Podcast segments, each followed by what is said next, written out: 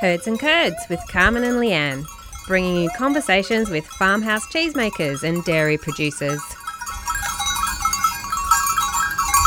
The first Sunday of the month at 7am on your favourite station, 3CR, 3CR Digital and 3cr.org.au.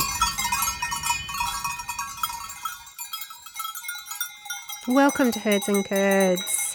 Today we're catching up with Carmen. Carmen's in France. Hello, Carmen. Hi, Lee. That's so good to hear your voice. You've been And away you. for a number of months. We've missed you in Australia, but you've obviously been enjoying yourself in the Swiss Alps. You've just descended the mountain in the Valais, Switzerland, where you've been herding a small troop of goats. Oh, is it troupeau? How does Super. troupeau? Yes. Yes. Um, so, how many goats were you herding, Carmen? Uh, I had 10 goats. What breed are they? I had um, five um, chamoises or um, alpine. They're a brown goat with a black sort of stripe down the back, quite a, a big rustic goat. Um, I had a handful of Saanens. I had a Toggenburg, and I had a botte, which is a booted goat, which resembles also the alpine, but a little bit um, uh, with a longer hair going down, long hair going down her, her hips and also down her, her spine. A beautiful animal. Yeah, she a, sounds a bossy very animal. bossy. Mhm. Yeah. She wanted to be the boss, but And- unfortunately there was a, a bigger boss. Yeah. Well, or a smaller, bigger boss. Oh, not me. There Oh. was another bigger goat. Uh-huh. And then, yeah, I'm not sure if I'm the boss. I'm somewhere else, but I'm only the boss when they're interested in me being the boss. so they're the boss of you. sort of. And had you met any of these goats before? Uh, last year I worked with four of these goats. Mm-hmm. So this is my second year on this alpage, and so I had four from the previous year and six new goats. And how did they all get along? Um, so yeah, there is a, um, a hierarchy that needs to be arranged, and so the um, the the dominant goat from last year was she remained uh, the dominant animal, and as I said, the botte she wanted to be also um, the dominant animal, so she often challenged the head goat, if you like, but um, unsuccessfully. and then, having said that, the dominant goat was not always the goat that kind of made decisions in terms of where animals would graze. So there's another goat also in her second year that um, was the pilot, if you, I suppose, is a good way to express that. That she was the one that was kind of making decisions on where um, the goats would graze. So, do you have any involvement in those decisions, or do you just let them go? After milking, it, um, after milking, so I would milk morning and night. So after milking, I would go in a particular direction. So that might be um, a handful of different paths that um, go up the mountain. What the where where we live and where we make cheese and where we milk is at um, 1,700 meters, and then they graze up to 2,200 meters approximately. And so in that landscape, there's open pastures, there's um, little foresty areas with um, little bushes or bigger trees, or so they've got quite this lovely diverse landscape. Mm. Um, and the the pasture landscape is full of different wildflowers. I estimated that they were probably grazing on 30 different, easily 30 different species between grass, flower, bushes, and and trees. Wow. Um, so yeah, so I would take them in a direction, and if I was satisfied that they would continue up the mountain and graze um, without kind of creating any disturbances from surrounding neighbours who were down the mountain, if you like. So yeah, if, as long as I was satisfied, then I would leave them, and sometimes I would leave them, and they'd be happy to graze by themselves, or sometimes I would have to sneak away um, unseen, or sometimes I would um, have to, would stay with them. Otherwise, they wouldn't necessarily stay in that location either. Do so they- were- it was sort of half um, half the time they were grazing by themselves, and half the time with me. And then towards the end of the season, when grazing was getting tight, I was with them mm, for a morning graze and an afternoon graze. And so did they? Otherwise, they were interrupting locals.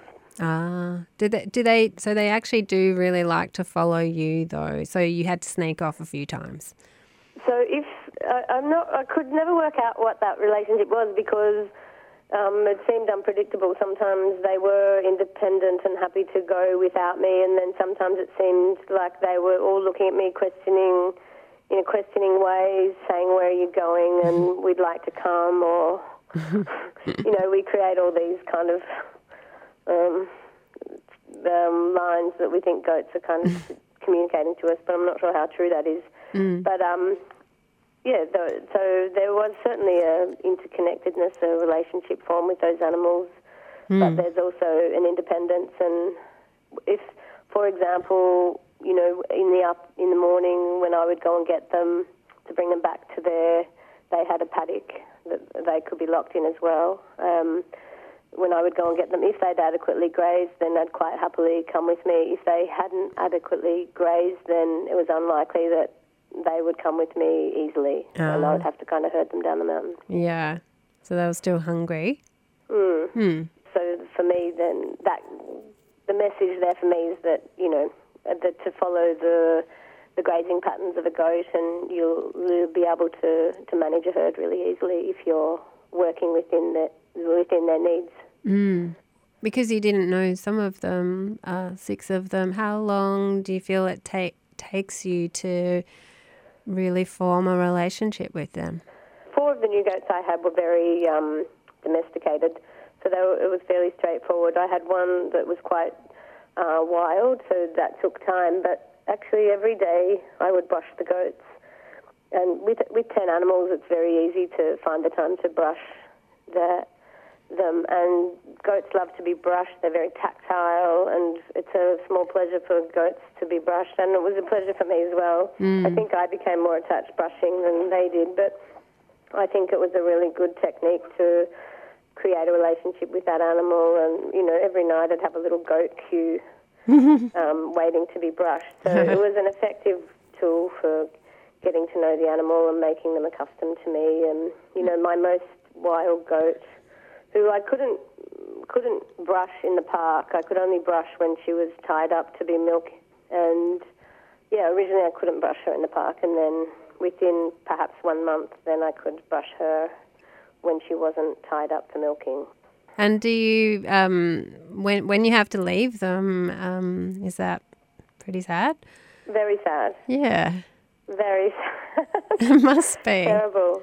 But and they're all looking at you as well. And that mm. you know, when I left them, they were in their park in their in their paddock, and actually they were all looking at me and calling, and so that was very that was challenging, and I really felt like I deserted them. Mm. However, um, three weeks later, I went back, and they were in a similar area to where um, the alpage was, and uh, once again in a park, um, in a paddock and I called them and they came. They all made contact with me, mm-hmm. said hello, but then that was it. So that you know, in for them, I suppose the relationship is over when you don't see them on a habitual. They yeah. know it's over when it's over. Yeah, so it's not the same kind of. Oh yeah, you're not part of our day-to-day routine anymore, so that's okay. yeah.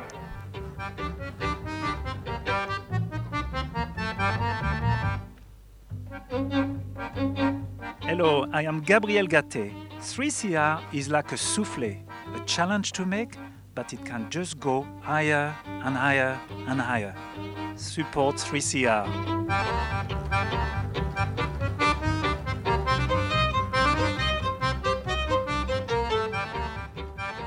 We should also get on to a little bit about the um, the cheeses you were producing and what the production levels are of the goats and yeah.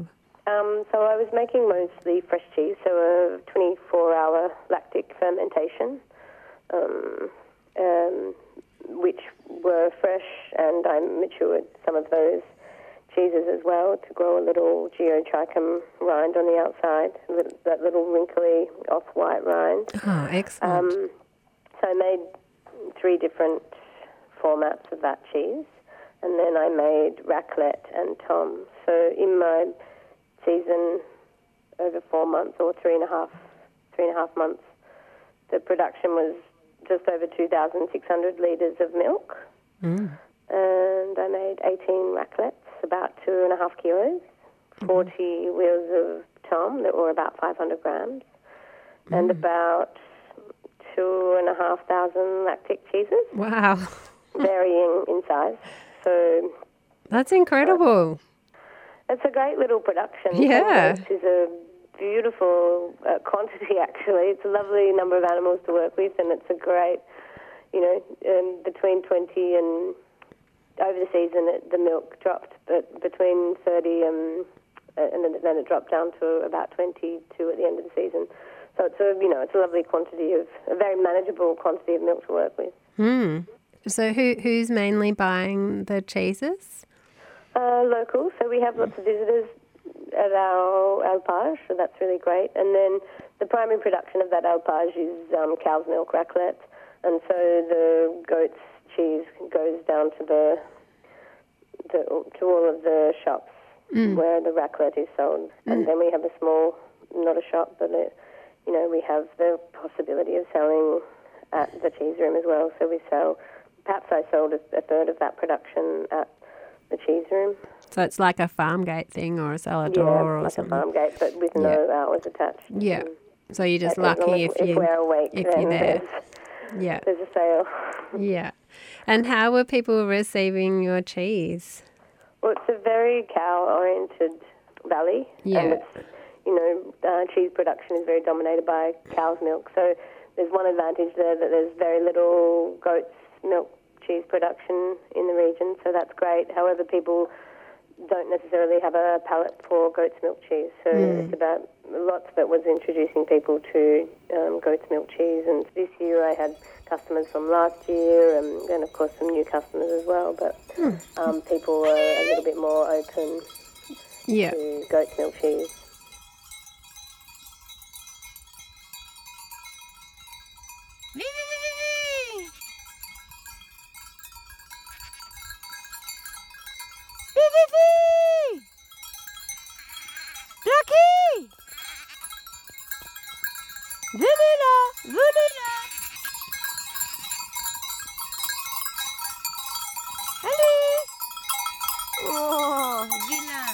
You're listening to Herds and Curds with Carmen and Leanne, and today we're delving into Carmen's experience of this season's alpage in Switzerland with her small herd of goats. It is your second season on Alpage, and um, one of your goals you mentioned in in the first program that we did with you uh, was to move away from industrial starters. And were you successful in that this year? I was. I um. So yeah, being on an alpage, I wanted to use really. I, I aim to use really traditional cheese making techniques. So, and it's it, with goat's cheese. Admittedly, making a lactic goat's cheese, it's fairly straightforward to use a whey starter. So that's saving a little bit of whey from your previous day's production, and um, culturing with with with whey with your own um, production of whey. So originally, I used an industrial starter to start my production um, to make sure that I didn't have any variations, just to be sure that I could get a good acidification of the of the milk. So I used an industrial starter, and then when I was happy with that, I actually converted to a bulk starter. So I was still using an industrial starter, but I would just culture a small amount of milk for 24 hours, a small amount of raw milk for 24 hours before using that as my starter. Mm-hmm. And then I went on to a whey starter. And then from time to time, if I was unhappy with the curd, I would go back to a, um, a bulk starter with the industrial culture. So that the whey starter is great as long as you're happy with the um, acidification of your curd. So for a lactic, you want a pH of around 4.8 or 4, 4.6, excuse me. And so, as long as you were happy, as long as I was happy with the acidification of the milk of the curd, then I would continue with the whey starter. Mm. And then I also did some experiments with um, no starter at all. So that involved um, maturing the milk And so it's interesting to see the quality of the milk when you get a great curd from um, just the natural lactic acid bacteria in the milk. And um, I didn't sell those cheeses just as just to be really cautious with um, with yeah consumers. So that was for personal consumption, but they had they were good outcomes. But uh, honestly, I think that the whey starter the cheeses um, were more interesting, and the texture was also more agreeable. So I think it's interesting to see what bacteria is in your milk. It's interesting to see the quality of the, your milk and to see that your milk acidifies in a in a in a positive way and not kind of creating off flavors. Mm. But um, I think that with the acid, with the whey starter, that you can probably have more control and more consistency in your production. Does it make a difference to flavour or? I think I think that one of the problems with the industrial starter is that the dosage is often incorrect, and I think particularly with small batches of of cheese that it would be really hard to dose starter um, in a small enough quantity. Oh. That often, so you're overdosing with um, industrial culture, and then you get this. I don't know how to describe the flavour, but I at the beginning I was never happy with the cheese because I was like, mm, all I can, I feel like all I can taste is industrial starter. Um, mm. It's acid. It's I don't even know how to explain. It's a, uh, maybe a more sour. Right. More sour flavour than an acidic flavour. Like, but that's a problem I think probably to do with the tiny quantities of milk I was processing. So. Yeah, and just in terms of like you were saying that the goats are grazing on up to thirty different plants, and and so one would think that if you can not have an, any kind of industrial starter, that potentially I don't know, the uniqueness of that environment would be able to be expressed a bit more. I, I think so. I question whether I've got a kind of refined enough palate to really, mm-hmm. um, particularly because I'm there for four months of the year, and I do we do see some change in that landscape from the beginning to the end. But I, I think you would probably need to see a landscape over a year to really um, highlight differences in flavour in the flavour. And mm. I really think, yeah, as I said, I don't know that my palate's mm. refined enough for that either. Mm-hmm. I think for me, one of the most important things about the diversity of the landscape is that how that translates in terms of the health of the animal. And when you've got that diversity, particularly for, goat, for goats who have a pretty high nutritional plane and high nutritional needs, that then they can really, um, they're browsers, they're not grazers, so they browse on different um, herbs, plants, flowers, um, you know, shrubs, leaves, bark. So you know they they're actually able to meet their nutritional needs because they've got such a diverse landscape to work within and graze within. Mm. And I think that, and you see when you, you see when the animals arrive, they're a bit wiry. Their their hair is a bit wiry. They're not. They're, it's going in all different directions. Um, some of them had a little bit of, some of them had parasites. So, and you see over the evolution of the, over the four months of the alpage that there, you see the improvement in their condition. So mm. I think that's what's exciting mm. for me personally about the landscape is that the quality, the, the health of the animal it really improves in that kind of grazing situation where they get to decide what, what's appropriate for their grazing needs. And I think that's also why they don't necessarily follow me. Mm. Or, you know, I might take them to a landscape and then they say, actually, this is not, we don't want this now, we want a different landscape.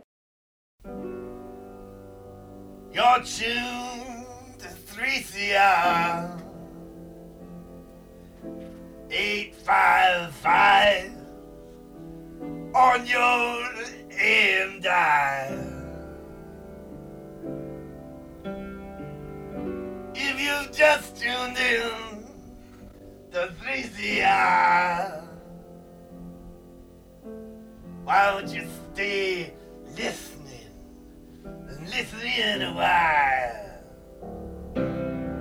You said that this year you've had a couple of professional visits, which um, has been great, I would imagine, in terms of professional development and getting feedback um, from people that you respect in the industry. And one of those was a vet that um, was mentioned on during the Holy Goat program that we did with Carla and Anne Marie. So, can you tell us about that visit?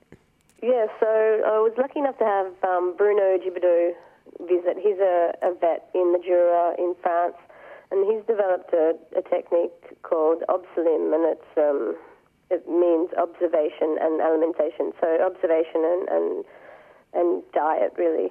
So he's observing different aspects of the animal um, and also what they're grazing on. And so one of his major, well, one of the most important aspects of his of Obsalim is the the period around rumination and the the encouragement of, or for enforced rumination of ruminant animals. And he one of the observations he made about the goats I was working with is that that, that goats are, are, are gourmands, they're gluttons, so they'll just keep eating and uh, and they'll overeat if you let them free graze, free range too much. So he um, encouraged me to maintain a or create a rumination cycle for them, I suppose. And so he suggested that I, uh, so I was letting them graze all day by themselves and, you know, monitoring where they were in the landscape, but um, letting them out after the morning milk, going and getting them for the night milk. Mm-hmm. And he suggested that I bring them in, uh, you know, it, at midday to enforce a rumination.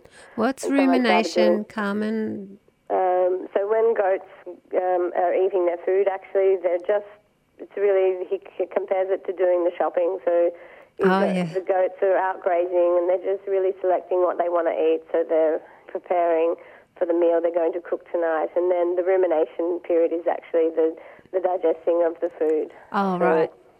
It's their second meal. It's when the animals actually take the energy from the food that they've selected. Mm-hmm. So he And was so- suggesting that you you get them to actually just rest in the middle of the day so that they can digest. That's right. Mm.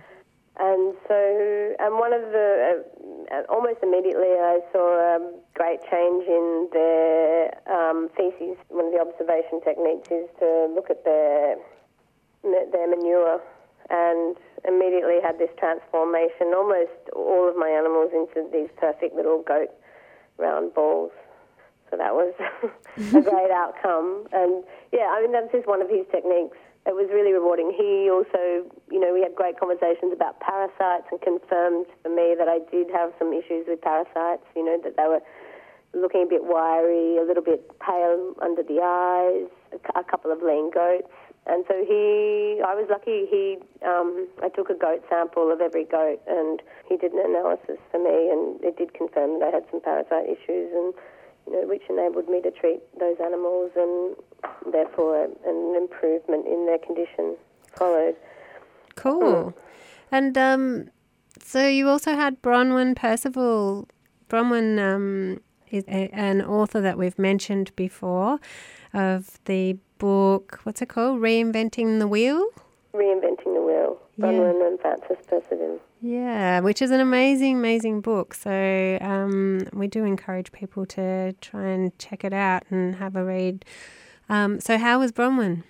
Uh, that was a, another fantastic visit. I, was, I felt really privileged to have, yeah, not just Bruno, but Bronwyn as well, and, and Francis. So, um, someone with such an incredible wealth of knowledge in the cheese room is very exciting in terms of professional development and just to get some great industry feedback to, to feel like you're not in a bubble. Because I think one of the things we, as cheesemakers, we maybe we don't like one of our cheeses, but actually we eventually just get accustomed to the.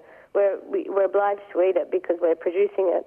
Uh, You know, we also enjoy it, but actually, then do we start to just get accustomed to flavors that actually we might not have appreciated during our first production, and and so I always worry about that.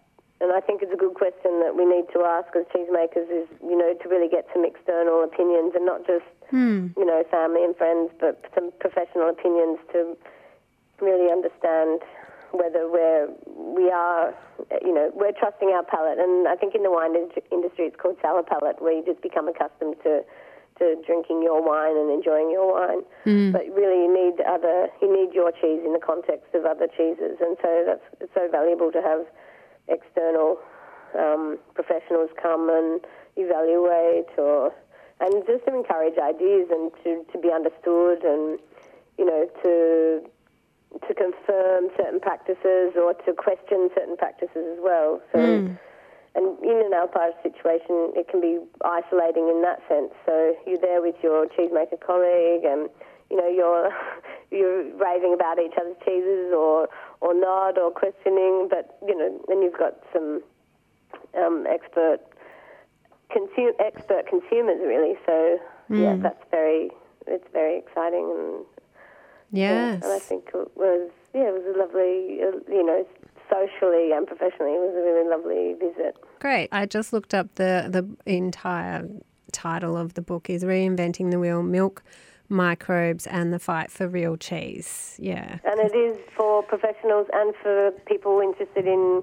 great um, food production or great cheese production. is such a fantastic read to understand what's going on in our cheese industry mm, in a modern context, but also historically. And I think it's a really valuable um, book Yeah, well, for our industry. I found it interesting. I mean, we've spoken about this, but I found it interesting definitely as a, a lay person. Um, I was able to understand it. Had awesome, excellent like stories of people and places, and just um, so even a, in a way a travel log as well as um, as well as a critique of capitalism and and the you know changes over time of um, industrialization on on you know small farmhouse practices. It was great. So yes, we do encourage you to get it, get out there and have a read of that. And um, Carmen, we have to wrap up because, as usual, we've talked too much to each other. We can't stop. Um, I could keep going on, and it's so great to hear your voice. So you, you're heading back to to Australia soon. We hope. That's correct. Maybe by the time this goes to air, I'll be back. Excellent. And um, yeah, so we'll have more conversations that we can do over the next few months in person. But um, great to have you call in to 3CR. Thank you so much for doing that. Thank you, Lee. Yeah, we look forward to seeing you soon.